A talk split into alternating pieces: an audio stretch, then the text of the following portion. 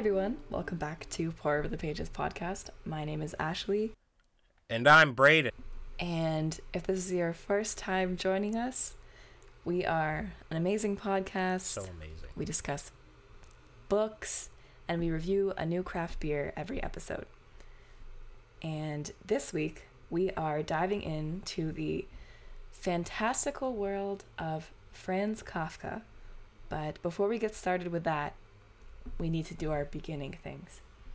Okay, let's start with what we're drinking today. Ashley, what are you drinking today? Today I'm drinking Sunblink Berry Sour from Cannery Brewing in Penticton, BC. Nice. Yeah, I think so. Back with the sours. I love it. But Yeah. here's a twist.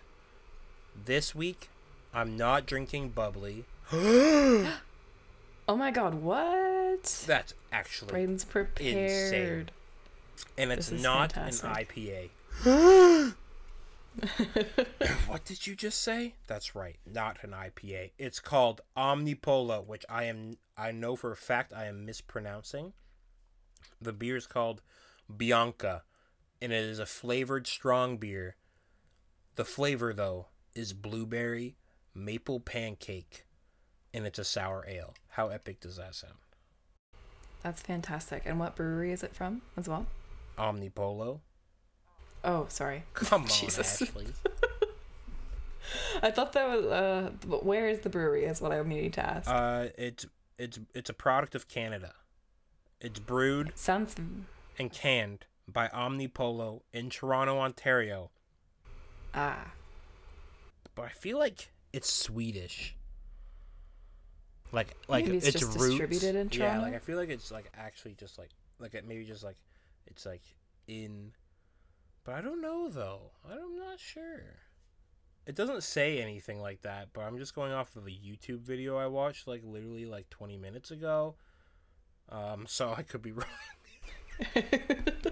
Fair enough. Anyway, shall we? Okay. Shall we open our drinks? We shall. Three, two, one. Click, clack.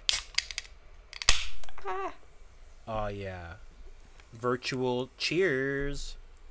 Cheers. I'm pouring mine into a glass Oh, this week. oh yeah, I gotta do that. Please hold.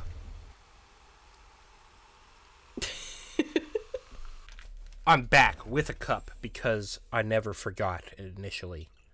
Ooh, it's dark. It's like a dark purple.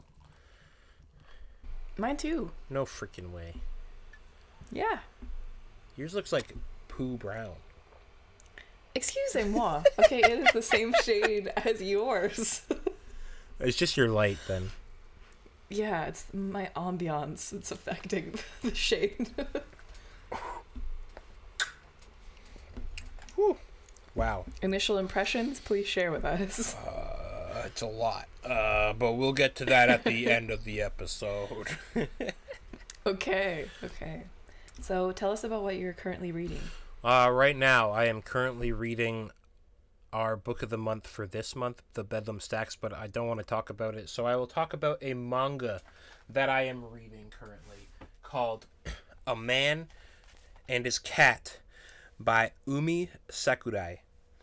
And it's literally about what the title is called. It's about a man, a widowed man, where his wife always wanted a cat, and when she passes, he goes to the adoption center and adopts the quote unquote ugliest cat in the adoption center, and they become best friends, and I love it.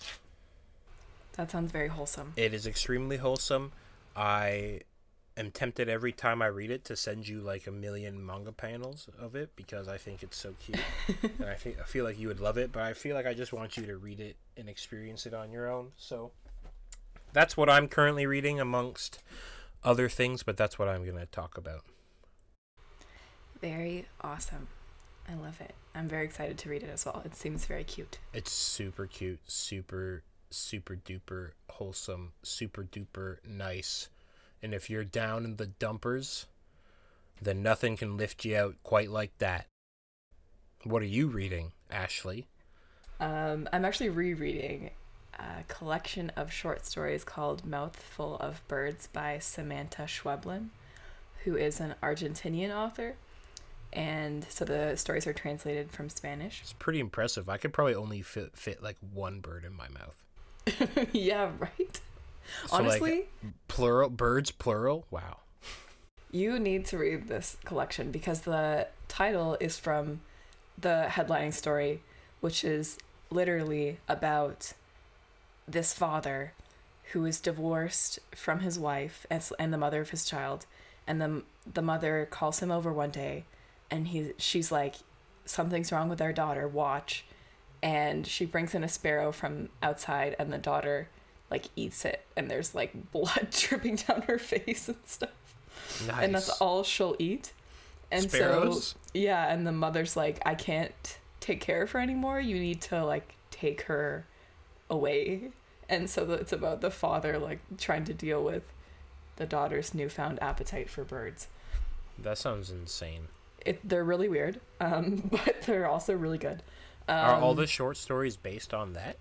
No, they're Okay. all they're all kind of about these different relationships and they're kind of surreal and like nightmarish and stuff. But I absolutely love Samantha Schweblin as an author. This is definitely my favorite collection of short stories, and I've been in a short story writing mood lately, so that's why I wanted to reread it. Yes, Um, yes. Do you like it more than um, the Margaret Atwood collection? Well, I mean, Dearly's a poetry collection, so Oh, it's different. My bad. but it's okay.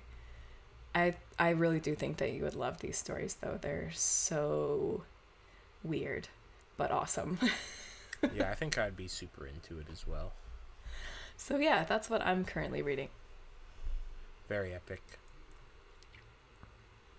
Um well, I suppose we should move into Kafka. Yes. I don't know if you guys have heard of them before. But, but I mean, maybe you haven't. Like, Yeah, honestly, if you true. don't read a lot of books, then maybe you do, uh, maybe you haven't heard of Franz Kafka, and that's fine too. Like, I'm not coming at you in any sort of way.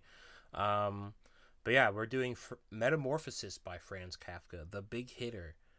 Yeah, so this is a novella translated from German, and it is about our main character, Gregor, who is a salesman, and he wakes up one day getting ready to leave for work, and he is shocked to find out that he is turned into a giant bug overnight. And it's basically about what happens as a result of his transformation into a bug. Spoiler alert: It's not good. no. Um, and there are so many different ways to read this story. It really is. There, re- there's so many different ways you could interpret it. Like, um, I guess we'll get into like our how we interpreted it, Mhm. and then like I don't know, like maybe we could try to think of like other ways they might people might be able to interpret it, but it's kind of hard to think how other people would do it if you have a specific way that you're thinking about it. So, but Ashley, do you have a good definition for the term Kafka-esque, or do you want to talk about that after? Um, I mean, we can talk about. So, I mean, I think I talked about this in a previous episode, but I sort of loosely throw around the term Kafkaesque to describe anything that is weird. Basically, Mm-hmm. when I actually I watched a really good um so TED like TED Talks, they do these like little mini literature videos and they did one on Franz Kafka where they talk about what Kafkaesque means. And while it does mean like something that's nightmarish or strange, it also talked about how Kafka and this is one reading of the story as well, how Kafka sort of made fun of um how ridiculous capitalist society is because so in metamorphosis our main character is a salesman and so when he turns into a bug he can't go into work. And so his boss comes to his house and is basically like knocking on his door his bedroom door like trying to get in and find out why he's not coming to work. And at first i didn't like really read that as a key important part of the story. Like i was thinking oh that's kind of weird that his boss came to his house looking for him but um but I guess it's sort of a commonality among a lot of Kafka's writing where he just p- pokes fun at the fact that people are obsessed with their careers and like making money and being successful and stuff. So that also goes into Kafka esque. Interesting. Yeah. Yeah, I had no idea. I definitely lean towards the nightmarish theme for sure when I describe when I use the word Kafka-esque, but that uh, that makes a lot of sense now that you say that, and after reading this book. Yeah, it's just I like yeah, I just didn't pick up on it at first until I read the analysis, and I was like, oh yeah, I guess that does that does make sense. He's sort of like making fun of our, at least Western society's obsession with people being productive human beings. Yeah. My initial thought of Gregor was that he has felt so much pressure for providing for his family and stuff turning into a bug. It was almost like um, a defense mechanism in a way.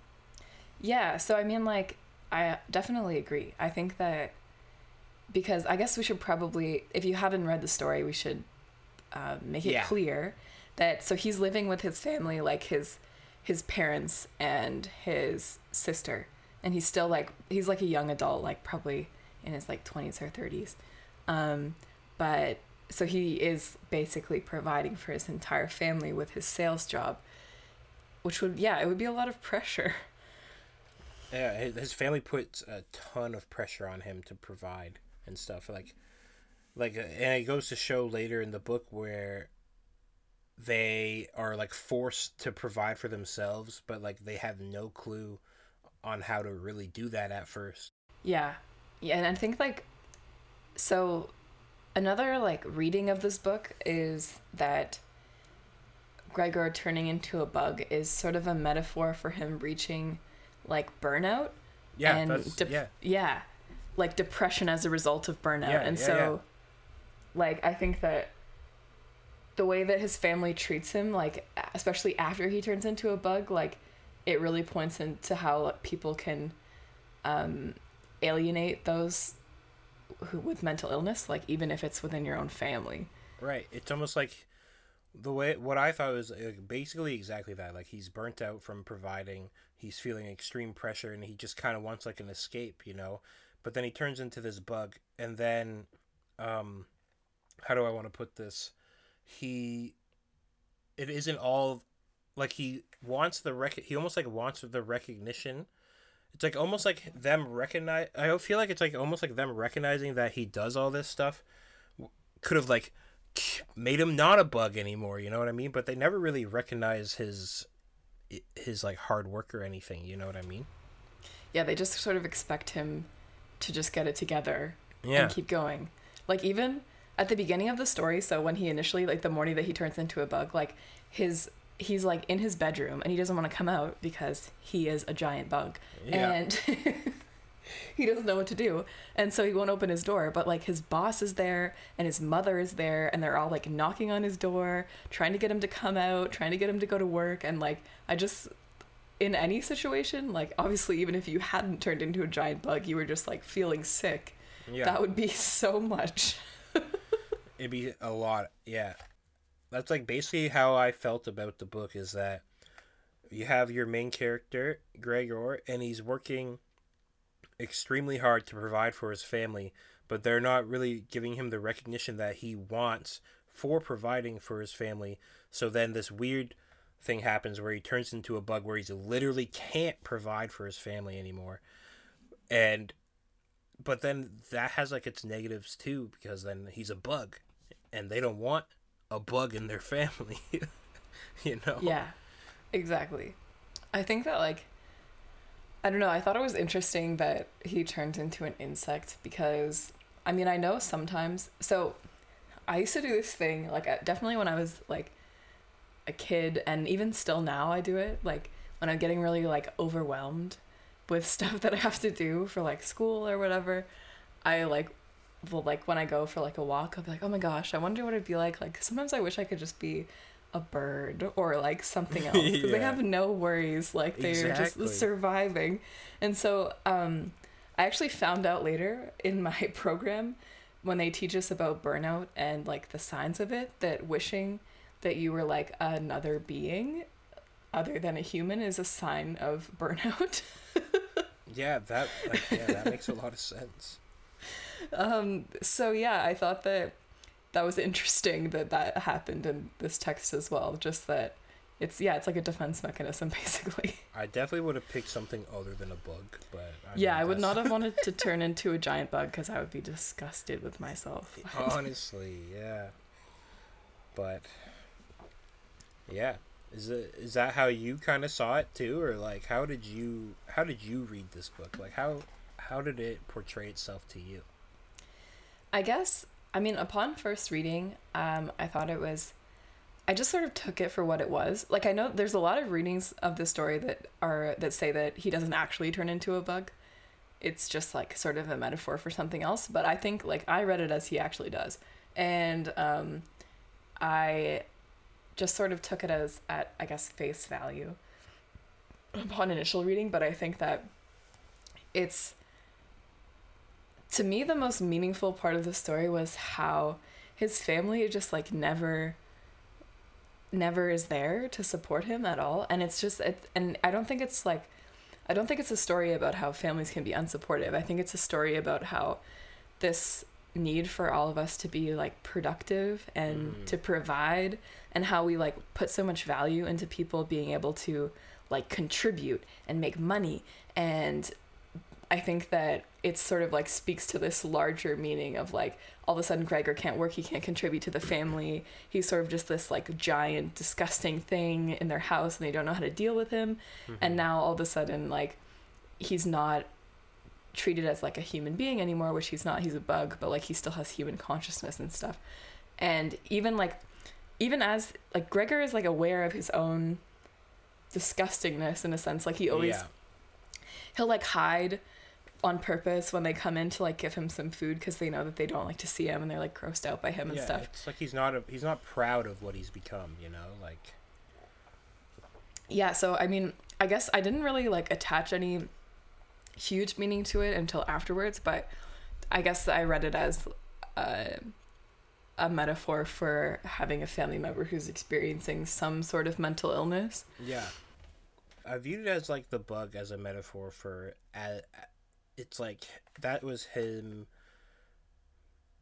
like him like being like extremely depressed but not being like from not being able to like provide for his family and it just gets worse and worse and he kind of just like is like a steady decline with his like mental health until basically and they I lost my train of thought but you know what I mean? Like he he starts off and it, it's like he was overwhelmed it felt like and then it kind of when you get stuck in a rut you can just it can just get slowly worse and worse over time and i feel like i saw that with especially with his relationship with his sister as well too because Yeah. she at first really wanted to seemed like she really wanted to help him and stuff but then eventually she got sick of it as well and i feel like maybe that could be a, another metaphor for how some people can deal with people that have mental health and stuff stuff like that you know what i mean like they can get burnt out with that kind of stuff too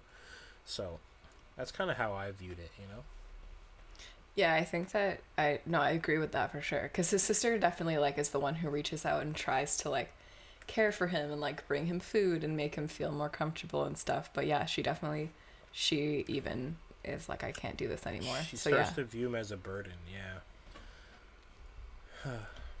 it's I a you- it's a, you could there's so much that you could talk about honestly. I feel like it is significant that he turns into a bug of all things because I think when, you know, for anybody who's experienced mental illness themselves, I think sometimes from the outside looking in, it can it's a lot different from like what you're, obviously what you're experiencing on the inside. And I think when you're ex- like experiencing something like depression, you are as you're as disgusted with yourself as you are with the outside world. you're not viewing yourself as a beautiful bird or butterfly you're viewing yourself as not something positive but something negative so that makes a lot of sense Yeah, and like, and that obviously like comes through too. I think yeah, when he's trying to just like hide himself away because he knows that he doesn't. He's just like his seeing him his family seeing him upsets them and so he like hides himself away basically which i think is Yep. um, a real experience as well for people who struggle with mental illness for sure.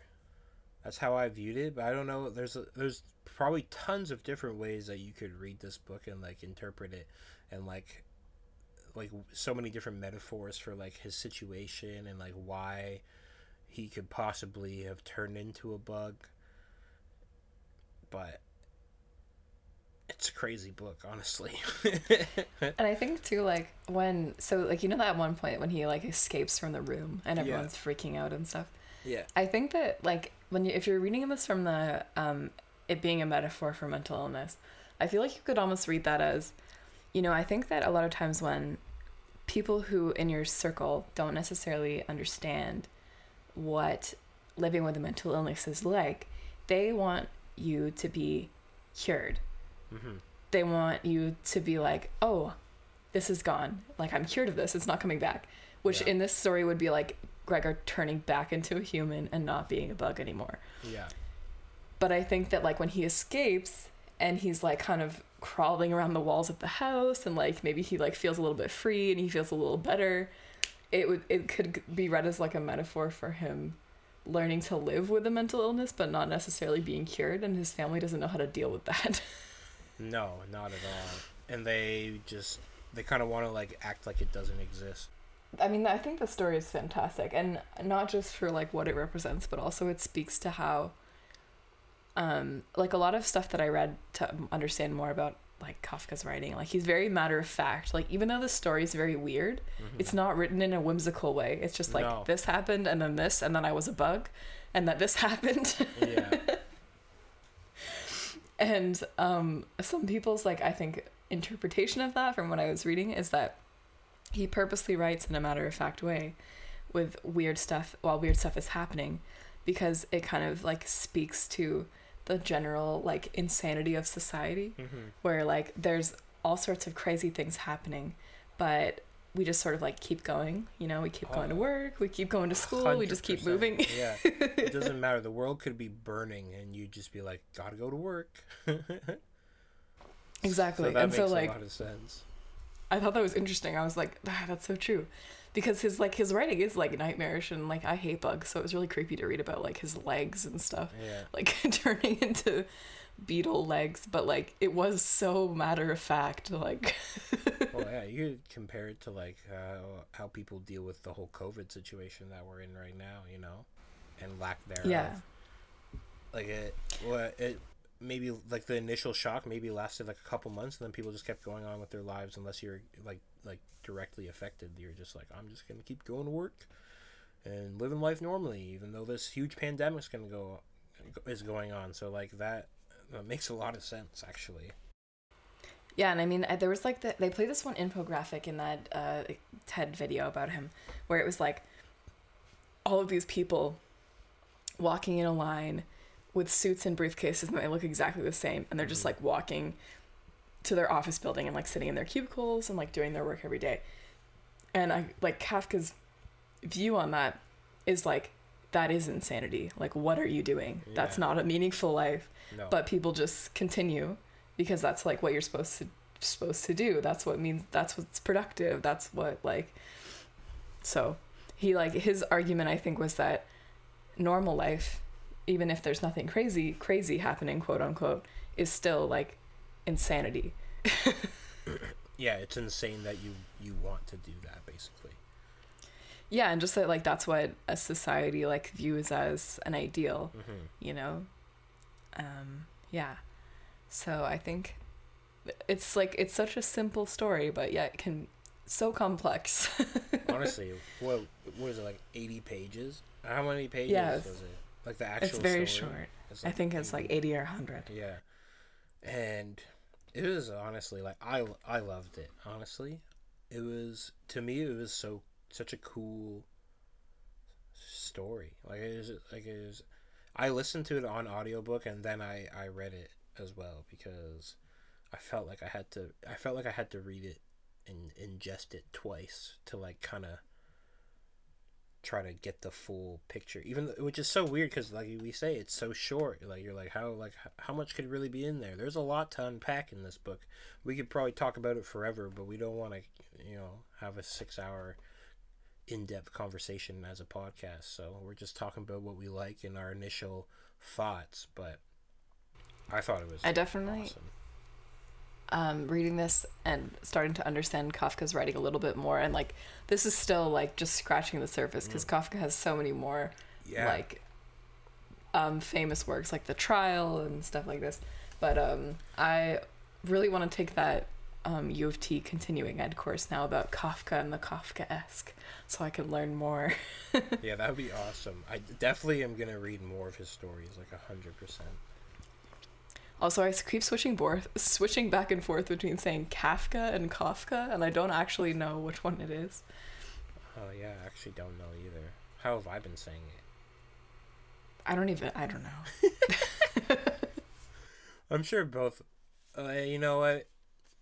If this was uh, if you could leave comments, I'd say leave a comment down below how to pronounce it, but you Oh can't. so um, we're probably we probably pronounce it in like three different ways, and I apologize, but Me too. Oh. I actually have no idea how you pronounce it. I mean, final thoughts on this book. I definitely think. I mean, it's not even a book. It's a novella. It's a short story, for yeah, God's sakes. Yeah. Um, I think that if you have the chance to read it, it's readily accessible on the internet. I think it's available for free. I would highly recommend um, reading it. It's a good sample of, of Kafka's writing, and it's just an interesting story. And I think Kafka has influenced so many um, more modern writers today, like hmm Murakami, etc., etc., so many other authors. hmm Um, but I think that I like to understand who has influenced more modern authors. So I think this this story helps do that as well. Yeah, my final thoughts. I think it's a f- extremely cool book that touches on really interesting topics like human feelings and guilt and isolation and depression and mental illness like all in like this little compact book. And it's done in such an interesting and fun way. Weird word to use i know but it, it was a fun read. And it was and you can maybe you guys will interpret it in different ways but i think that's the beauty of this book is that um, it can be interpreted in many ways and it probably we probably haven't even thought of 1% of the ways that people could think about it so that's why i think it's so awesome um, i gave it a 5 out of 5 i thought it was amazing um, so yeah. What did you give it? I give it a four out of five, I believe. Yes. Nice. nice. Ashley's tougher to please than me. I mean, to me, it's, it's. I think it's more because it's so short. Like, yeah, I don't know. I think that's I why am- I I'm just like tougher it, to please. because it's so short and it's the way the fact that it's so short but it covers so many different things is extremely impressive to me. No, that's fair. Actually, I appreciate that Mm-hmm. interpretation.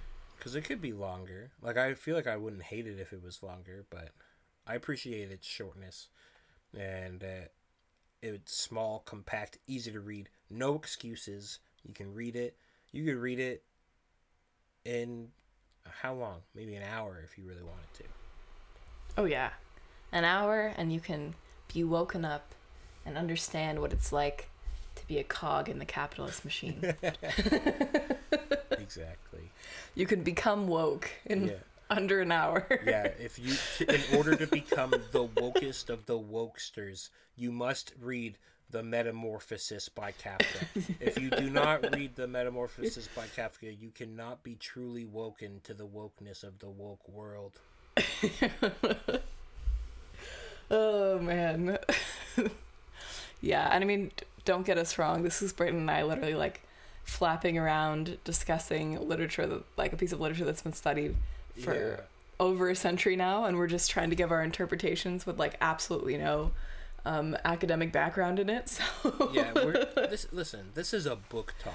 We're gonna talk about what we want, how we want it. don't come here expecting some in-depth, uh, peer-reviewed article on the metamorphosis because you'll be greatly disappointed, but hopefully you'll still have a great time. Yeah, catch our reference list in the show notes. JK. APA seventh. yeah, seventh edition. You won't see any mistakes. this is this podcast is going to be cited for future research articles. It's going to be amazing.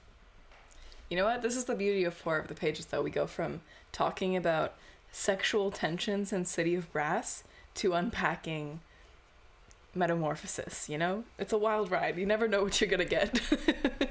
E- From educational to horny, it's all over the place. oh my god. okay, well, should we do our final reviews of our beer? Yeah.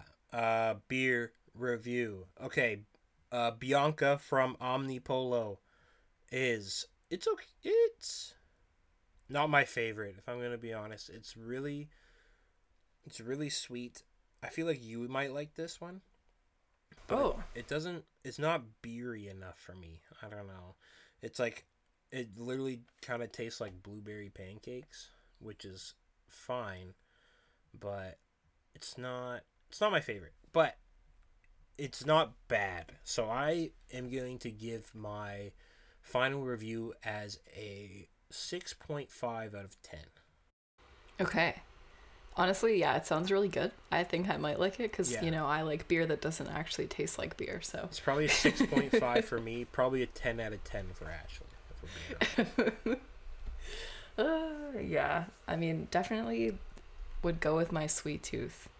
Mhm. I today at work I ordered a caramel macchiato on my break and one of my colleagues turned to me and they were like, I don't understand how you can consume so many sweet things in one day. What else did you have? well, I also, I mean, I also had a cookie and I think that was it. So like it wasn't that was like a, that's like a modest day for me, but That is pretty modest, yeah. They must have But, yeah. catch you. They must have caught you slipping up a couple times while at work. I mean, I don't know, maybe. Anyways, um, so th- my final review on Sunblink Berry Sour from Cannery Brewing. It's actually really good. It's a really good sour. I berry sours are good. I um, I tend I like berry sours, but continue. Sorry. no, it's okay. Um, I think it's good. Berry sours do tend to like. I find they taste similar across like many different brewing companies because the berry taste is like just so strong. Yeah. But this beer is it's good. I'm gonna give it an eight out of ten. Um, maybe an Ooh. extra 0.5 just because the label is fabulous. Like I wish you guys could see it. Yeah, Google Google it. it has hummingbirds on it. Yeah, it's a beautiful can. I think what I dislike about this one is the maple flavor. Interesting. Maple in a in beer to me is not working out, honestly. I don't know if I've, I've ever tried a maple undertone in a beer, so I don't know. If it was just blueberry, I feel like I would love it. But there's like yeah, it's like maple plus it kind of has like a weird pancake taste. so it's like it's interesting, but interesting. yeah. Uh, if it was just blueberry, I feel like I'd be all aboard. But Well, thank you so much for tuning in. If you made it to the end, thank you. We appreciate you as always. And if you want to support our podcast, uh, please subscribe, tell a friend about us. Um, we really appreciate it. And we love to hear your feedback. So Yeah, feel free to reach out to us. leave some comments in the the Instagram posts. Uh, give us some recommendations, even like if there's a book that you guys want to read for the month. Um, post it on one of our monthly book posts, and we can try to go out of our way to make it one of our monthly books. Um, I don't know. I was thinking about maybe making a Discord one day soon, so people can throw ideas off each other in there. Don't know if we have enough listeners for that right now, but hey, why not give it a shot? Um, exactly. Because that would be a good little community builder where we could have people post ideas or even like vote on like what books to read for the month and stuff and it could get a lot more interactive. So that's what i'm thinking about trying to put together. So um there's no real way for you guys to tell me if you're interested in that or not but stay tuned I mean, besides prob- Instagram. yeah i mean stay tuned. I'll probably do it honestly. I feel like it's a really good idea so. I mean, I don't know anything about Discord, but you go. Yeah.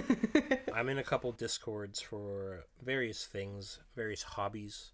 So and i i like it because you get notifications when people post things and you can keep up to date with with what your favorite creators are doing and stuff. So i think it's a good idea. Awesome. Well, yeah, so stay tuned for that and stay tuned for our next book of the month episode. We are not going to be doing an in between episode um, this month because we are in exams, finals. Um, but stay tuned for our Bedlam Stacks book of the month episode coming out sometime soon. We'll keep you posted. well yeah it, we're a little swamped with school so forgive us we haven't really been keeping to a schedule but pff, that's okay You know? that is all good. And thank you so much for tuning in. And we're signing off. until next time sayonara